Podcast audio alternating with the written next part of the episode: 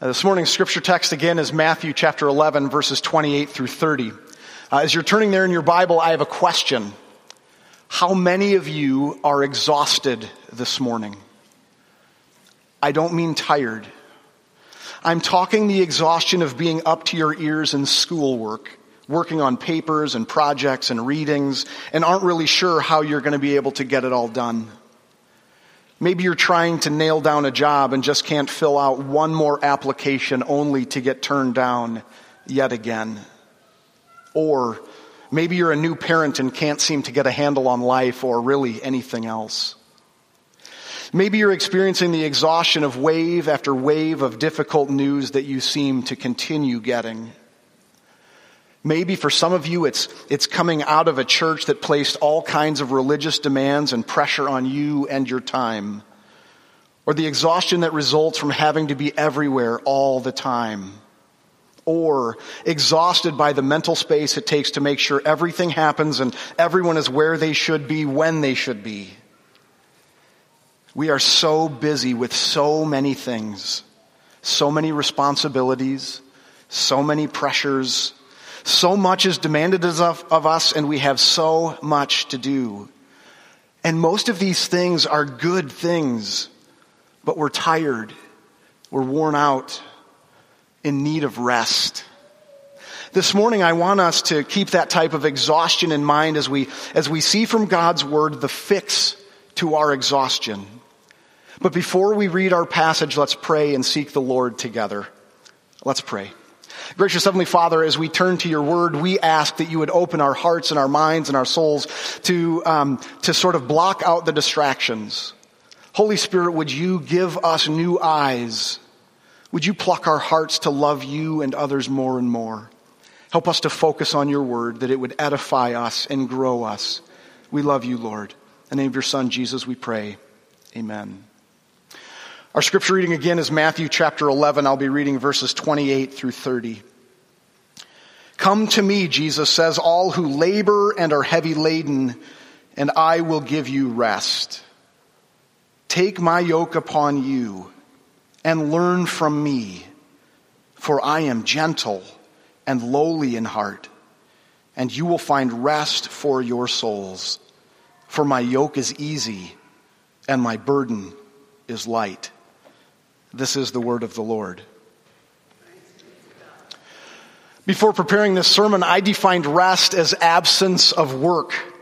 I thought of long Sunday afternoon naps, two or three hours of uninterrupted idleness after my work at church is done for the day. While aspects of that definition are true, it wasn't until I really studied this passage that I began to understand rest. True rest soul rest. The type of rest Jesus offers to anyone who will take him up on his invitation to receive it.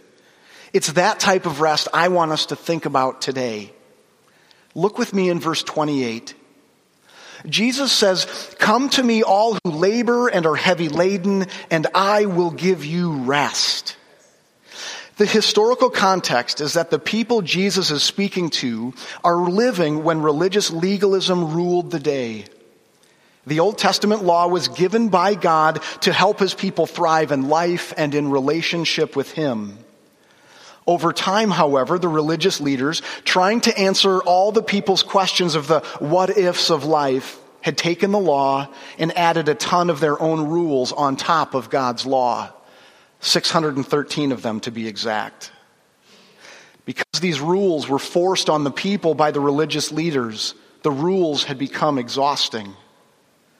One commentator notes that the religious leaders' delight in the law was not necessarily shared by the common people, to whom it may well have appeared much more burdensome than the rabbis thought.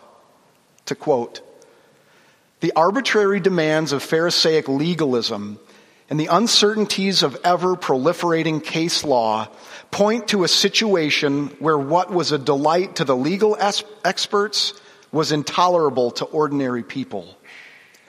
So it makes sense why Jesus' teaching brought increasing opposition from the religious leaders. The people were tired and burdened from all the religious things they had to do. It also makes sense why so many wanted to hear Jesus preach and why the leaders were angry. The people needed an alternative to how they were living. They needed rest and relief. And here in verse 28, Jesus invites everyone to come to him and receive it. Jesus is saying that true rest and relief is found in him, not in what the religious leaders demanded and taught. Jesus is the sole rest the people were starving for. This would have been great news, especially when Jesus is compared with the religious leaders of his day. Listen to Matthew 23 4 and how it speaks of the religious leaders. Matthew 23 4. They tie up heavy burdens hard to bear and lay them on people's shoulders, but they themselves are not willing to move them with their finger. How discouraging and disheartening must it have been to live under the exhaustion caused by the religious leaders and their endless rules who placed heavy burdens on others but refused to do them themselves. So when Jesus invited his listeners to come to him in the midst of their weariness and exhaustion from carrying such heavy burdens placed on them by others, Jesus' invitation was a lifeline. They longed for a reprieve from their burdens. They needed what rest means here in verse 28, a restorative break from their work and worldly striving. Did you hear that? Rest is a restorative break from work and worldly striving. And it's a restorative break that Jesus offers to them when he invited them to come to him. The importance of restorative rest. Over the past 20 years, I have grown increasingly tired. I thought it was just life or age. Youth workers work crazy hours, believe it or not. Sometimes early mornings, many late nights, monthly events with large energy output and not a ton of sleep. My weekly schedule is crazy add in marriage and four kids and their busy schedules, and you can see how I might be perpetually tired.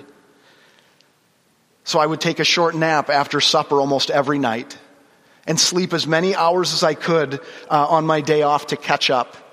And while I never suffered from lack of energy, I now think that I never truly rested. Last year when I was on a work trip, trip I shared an Airbnb with some youth workers from around the country.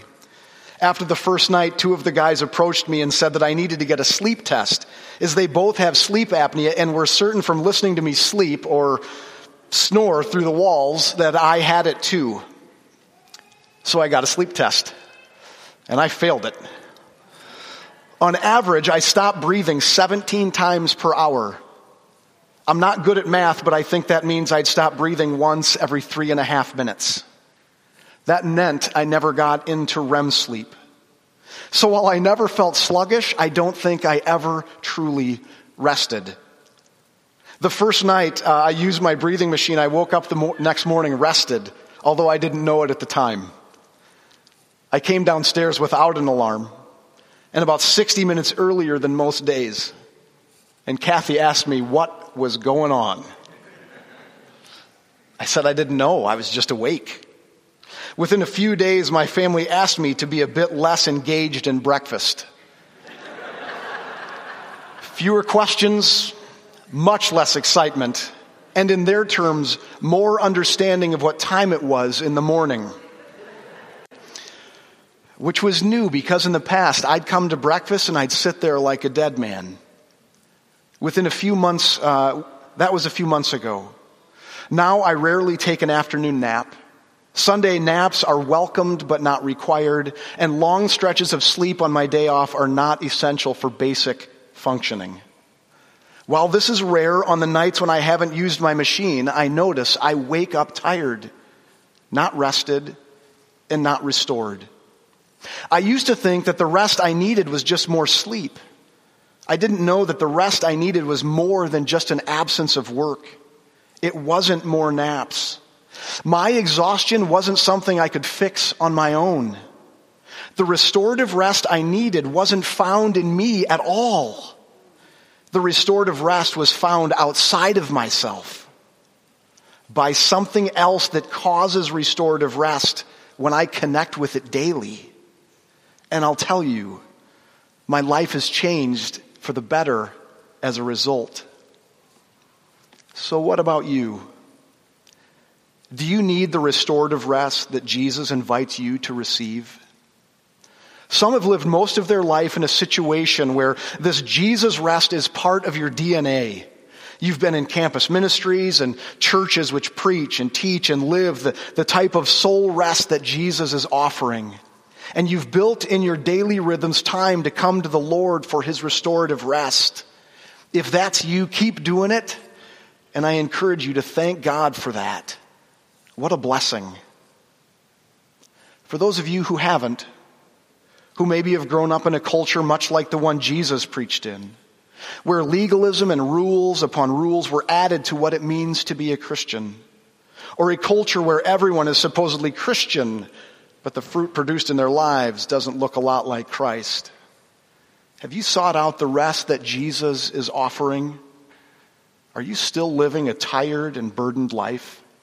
Trying to live out all the Jesus plus rules imposed upon you by others? Jesus invites you daily to come to Him and receive rest, true rest, restorative rest. For others, you've just gotten so busy with the burdens and demands of life that you need to be reminded of God's invitation to come to Him, to return to Him. The only one able to give you the rest that you long for. Rest from racing and anxious thoughts. Rest from the worries and realities that living in our world confront us with all the time. Rest from the fears about not having enough money or the right job or getting into the right school.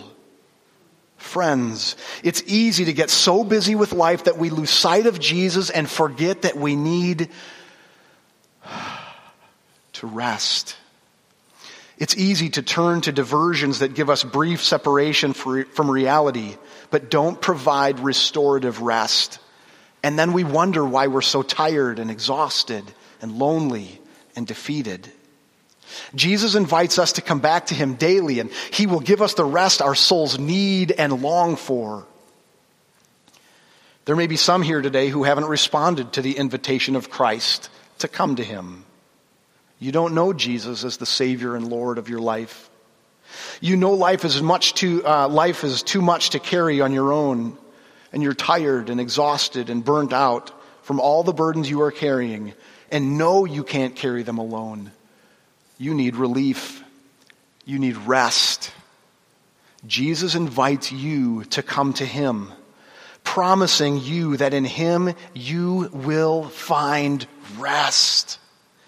Not just absence of work, but soul rest.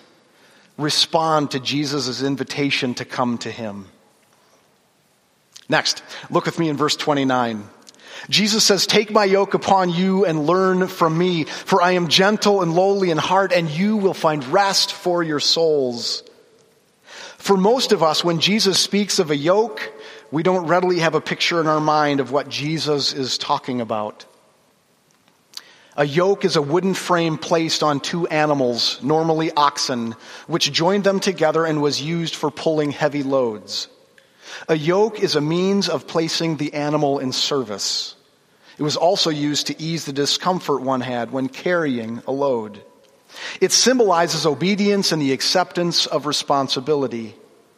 The Jewish leader of Jesus' day often spoke of being under the yoke of the law. So when Jesus invites the tired and weary to come, he's offering an alternative to the yoke they are currently in. The rest Jesus offers is not absence from work. It's not even a promise of ease and release from worldly responsibility. It's not release from obedience and responsibility. What Jesus is commanding us to do is to commit to obeying and learning from Him. When He uses the word take in verse 29, He's using an imperative. It's a command. He is commanding people to willingly place his yoke on themselves and obey, learn from, and submit to him. The words obey and submit might send up red flags for some today. One can only assume that many in Jesus' original audience must have had these same concerns. They too had suffered under the demands and rules from the scribes and Pharisees their entire lives and needed relief. So why in the world would they, and some of us today, sign up to exchange the religious leaders' yoke and burdens for Jesus' yoke and burdens? The key difference is who the person is who makes the demands. Verse 29 is the only place in the Bible where Jesus describes his heart saying, I am meek and lowly in heart. Another way to say it is because I am gentle and humble. That little clause there is a motivational clause. It, it empowers the action that Jesus is calling them to. The difference between the religious leaders and Jesus is that Jesus is gentle and humble. He's caring and compassionate. He loves those who are His. That's why they're able to willingly place His yoke upon themselves and learn from Him without fear or hesitation. They're able to trust Him and the rest He promises their souls because of who He is. So when I was in college, I worked for three and a half years at a group home for those with disabilities. The adult residents I worked with were low functioning, nonverbal, and physically violent. I loved working with Ryan and David and Alroy and Tracy, Teresa and Linda. My staff and I took care of helping them go to the bathroom, to eat, to bathe, to get dressed, to receive medications, to go on outings and appointments and all other aspects of life. One of the not so fun parts of the job was changing dirty diapers, which happened a lot during each shift. As I trained in new staff, I soon found out that there are two basic ways to change a diaper. The first is to get the job done as soon as possible. No gentleness, no concern for the resident and their discomfort. The second way is to be gentle and resident focused. It might be coupled with conversation or singing or talking to the resident about each step of the process. It was clear which staff cared for the resident and saw the task as an opportunity to show love and care, and which staff saw changing the diaper as merely part of the job. The staff who really cared for the person showed the gentleness and, and used it as an opportunity to show love. The other was focused on completing the task with little extra regard or concern or love for the resident. It didn't take long to see how the task was completed flowed out from the type of person performing the task.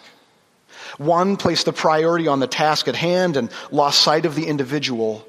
The other placed the priority on loving the resident and saw the task as part of loving them well. Do you see the difference in how the task is done reveals the heart and motivation of the one doing it? In a weird way, this is what Jesus is talking about. When we put on Christ's yoke and commit to do life His way, we must remember who Christ is. He is gentle and humble. He isn't commanding you to learn from Him as a, a distant teacher who uncaringly delivers content. You aren't just a job to Him or an information receptacle. He isn't detached and distant. Instead, he shares who he is with us. He says, I am gentle, not arrogant, not overbearing, not callous or cruel, gentle. And he says he is lowly in heart. His disposition is lowly or unpretentious. It's as we come to him and spend time with him and learn from him that we experience his gentle, unpretentious, and humble way with us. So commit to spending time with him daily in the Word, getting to know him. For some of us, getting to know him afresh in silence and solitude, allowing Him to teach us who He is and knowing that His way is best. It's taking time out of our busy schedules to be with Jesus in prayer, speaking with Him about everything that's on our mind and asking Him to help us and giving Him the yokes and burdens that are too much for us to carry. It's coming to church each week gathering with God's people to grow in grace and maturity as we yoke together in learning from Jesus and growing in relationship with Him together. I want to be careful here. I don't want to sound callous, trite, or uncaring. I want to acknowledge there are times when God seems distant and we don't know why he's doing something or, or more often why he's not doing something. Friend, as you face life's incredibly heavy burdens and tiresome work, know that Christ cares about you and will be gentle with you. It's as you spend time with him in those moments of distress and pain that somehow, in the way that God works, you will find the rest that your soul longs for the most.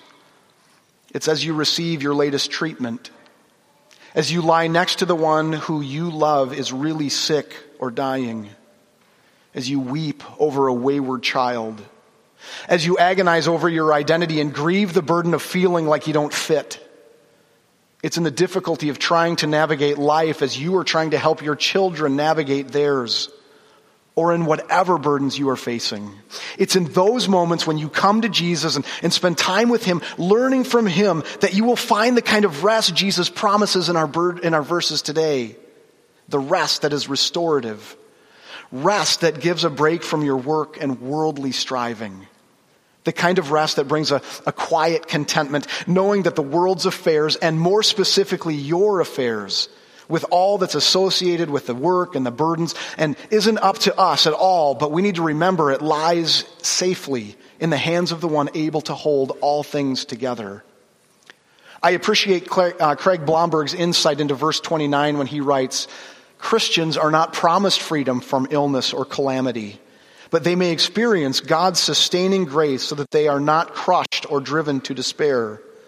The rest Jesus offers his disciples enables them to over measure of fear, anxiety, uncertainty, and meaninglessness in the joy and peace of God's very presence in Jesus Christ. That's so good. I'll read it again a second time. Christians are not promised freedom from illness or calamity, but they may experience God's sustaining grace so that they are not crushed or driven to despair. The rest Jesus offers his disciples enables them to overcome a certain measure of fear, anxiety, uncertainty, and meaninglessness in the joy and peace of God's very presence in Jesus Christ. I hope that encourages you as it did me. It is as we learn from him with his yoke on us, as, as we follow him, and as the Holy Spirit works gentleness and humility into our lives, we will find that his yoke is not difficult we will find we have the strength to carry the load because He has provided us with the Holy Spirit to not only survive, but to flourish. So the first thing Jesus invites us to do is to come to Him. The second thing Jesus commands us to do is to put on His yoke and learn His gentle and humble ways. In verse 30, we are told why the yoke Jesus is inviting His listeners to put on is better than their current one. For my yoke is easy and my burden is light. While it's not entirely clear in the Greek what is meant by an easy yoke, it seems to mean a well-designed yoke which distributes the load comfortably. It means that Jesus' yoke is easy to wear. It fits. One commentator puts it like this. The weariness of the load bearing can be considerably reduced by a well-designed yoke. So the yoke Jesus invites us to put on is one that fits well and allows the individual to more easily carry the load that is placed on them by a kind owner, in this place, Jesus. And remember his listeners' situation. They are weary and burdened and exhausted by the demands of the religious leaders and the demands of the world. The load they are carrying is too heavy and the yoke doesn't fit and is causing great discomfort. Jesus is offering a, a, substitute burden that is light, to be carried with a yoke designed for them that fits them well, and with the power to carry it given by Jesus himself. Here again, we are left with more motivation. The rest of the soul that Jesus offers enables them to overcome, to overcome fear and anxiety and meaninglessness and exhaustion. And how is this done? by coming to Jesus Christ, The one who offers peace and rest to those who respond to his invitation to come to him and exchange their tiredness, their anxiety and exhaustion and learn from him how to live life the way he designed it to be lived. For the burden he places on us is light when it's empowered by his love. When I thought about a well designed yoke, I thought about moving large appliances. Imagine Imagine you have a large dryer in the bed of a truck and it has to be moved off the truck, across the front yard, through the front door, and down the steps into the basement. Uh, you and your helper have a game plan. As you begin moving the dryer, it feels like it is getting heavier by the second, and man, it is super unwieldy. And who even knows if it's going to fit through the door if you don't drop it in the front yard on the way to the door? And if it does fit through the door, how many layers of skin are you going to lose getting it through the doorway? Each step of the way is a wrestling match, and you're stressed, and it's not fun. Ever been there? I have. The burden of carrying it is awful. And when you finish, you're out of breath. You might be a little bit bruised or bloody and just glad it's over. Now, have you ever moved a large appliance with moving straps or a shoulder dolly? The shoulder harness adjusts to fit securely and comfortably on each person who will carry the large item.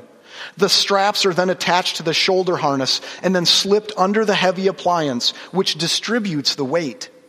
It uses the principle of leverage to allow you to lift more than you normally could, sometimes even up to 800 pounds, and allows you to more easily, safely, and securely move the appliance. Sometimes I've tried it you can do it hands free. The straps don't take away the weight.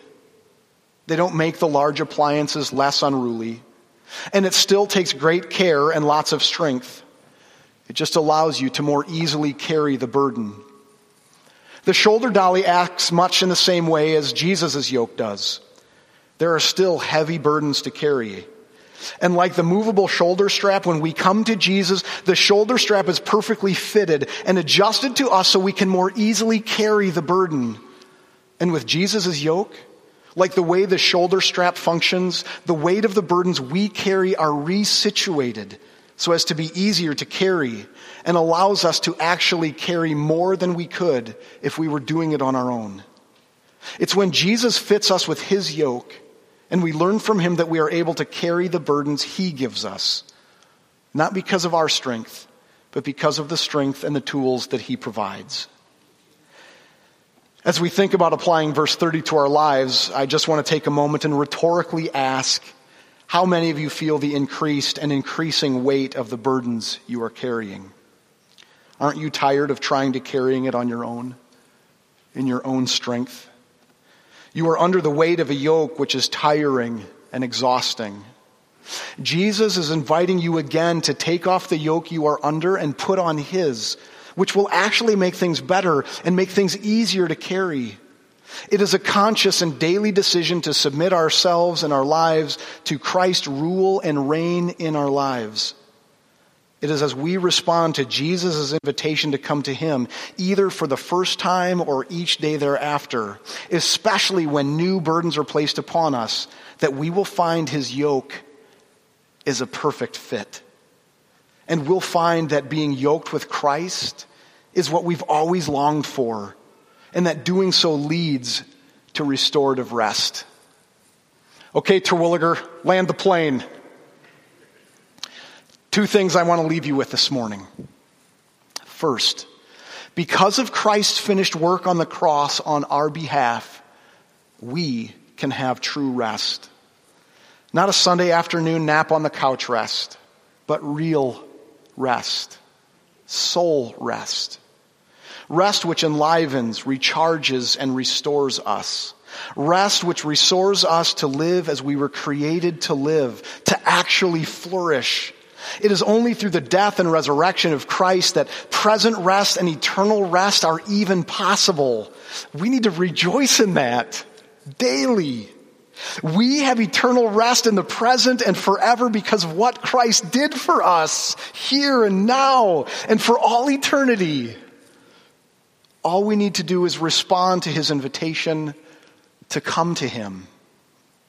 Second, we have the privilege of saturating our lives, our work and personal relationships, our marriages, our families, our callings, and our communities in the grace lavishing rest that Jesus offers. Rest from the rat race of life. Rest from the drive to always achieve. Rest from the anxiety, the anxiety that haunts our thoughts. Rest from the fear of failure Rest from the regrets of past decisions. Rest from the demands and burdens of the world and that often we ourselves place upon ourselves. Rest that satisfies our souls and quenches the longings of our hearts. And how can Jesus offer this rest? Because of who he is. He is gentle and considerate and meek, and his disposition is humble and unpretentious. It's as we respond to His invitation to come to Him, either for the first time or all the time, and learn His way that we will experience the, the restorative break from labor and worldly striving we, we so easily get caught up in, which leads to our exhaustion. This is what our soul needs most, what our relationships need most, what our marriages need most, what our kids need most what our jobs need most, what our neighborhoods, our city, and our world needs most. Jesus said, Come to me, all you who labor and are heavy laden, and I will give you rest. Take my yoke upon you and learn from me, for I am gentle and lowly in heart, and you will find rest for your souls. For my yoke is easy and my burden is light. Yes, it is. Let's pray.